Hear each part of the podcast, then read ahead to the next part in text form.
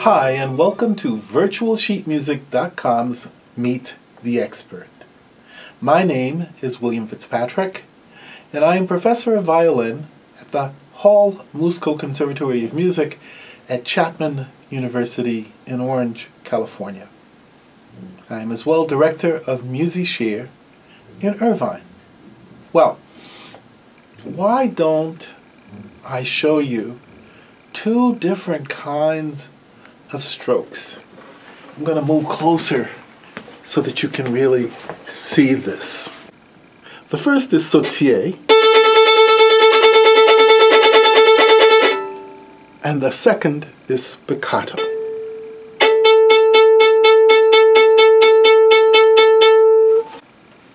Now, sautillé is a French word, and saute means to jump.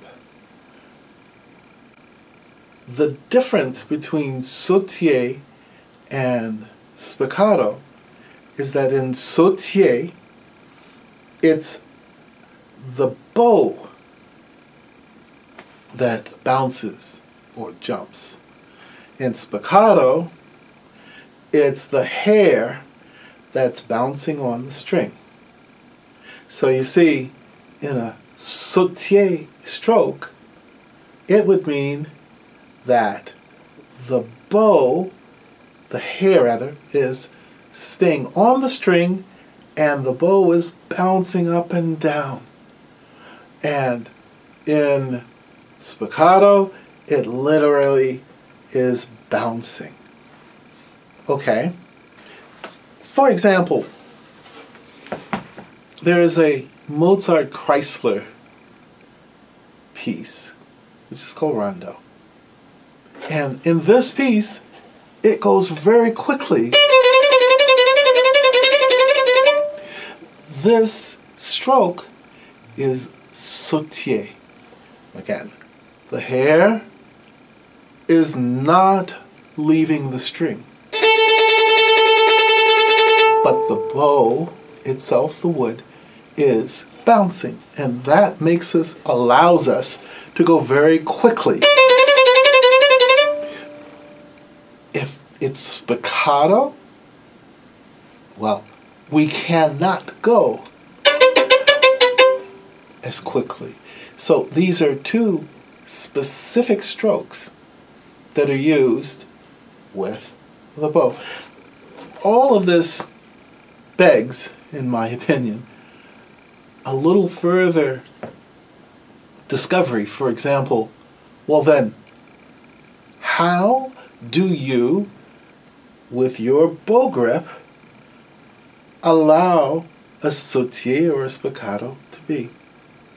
Well, I remember in France speaking with some Russian, a Russian colleague, and we had a long discussion about this because, in fact, with the bow, there are certain pressure points which are very, very important to producing the bow strokes that we use. For example, if I use my index and my third finger as a pressure point, and no squeezing, just a pressure point. This produces, and you'll see some Slavs, in fact, who play this way, with that finger extended. It produces a martele, or a staccato.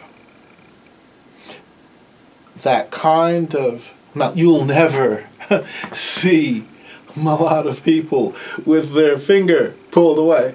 But that contact here and that contact there will happen even though the fingers are all down. And this allows us to do that martele or staccatos going up, staccatos going down. All right? Well, what about legatos? Well, for legatos, we use the middle two fingers. Those two fingers produce that legato sound. Again, all the fingers are down, but the the pressure point, shall we say, is with finger two, finger three. And we end up with a very smooth sound. Now, let's go back to sautiller and spiccato. How then do we make them happen? Well, they follow, curiously enough, they fall under the legato stroke with pressure points. In other words, from the first finger, third finger.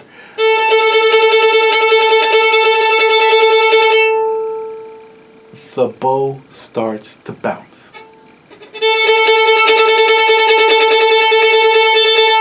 When I use those two fingers. So when I'm doing the sautiller, my pressure point is towards those two fingers. If I'm doing any kind of a marcato stroke,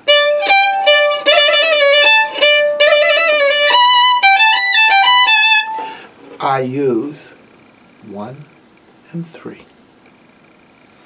Again, any kind of a legato, two and three. Or any kind of sautiller or spiccato, two and three. So, do have a good day, and if you have any questions, comments, or special requests, please feel free to post them on the comment section. Take care, and see you next time.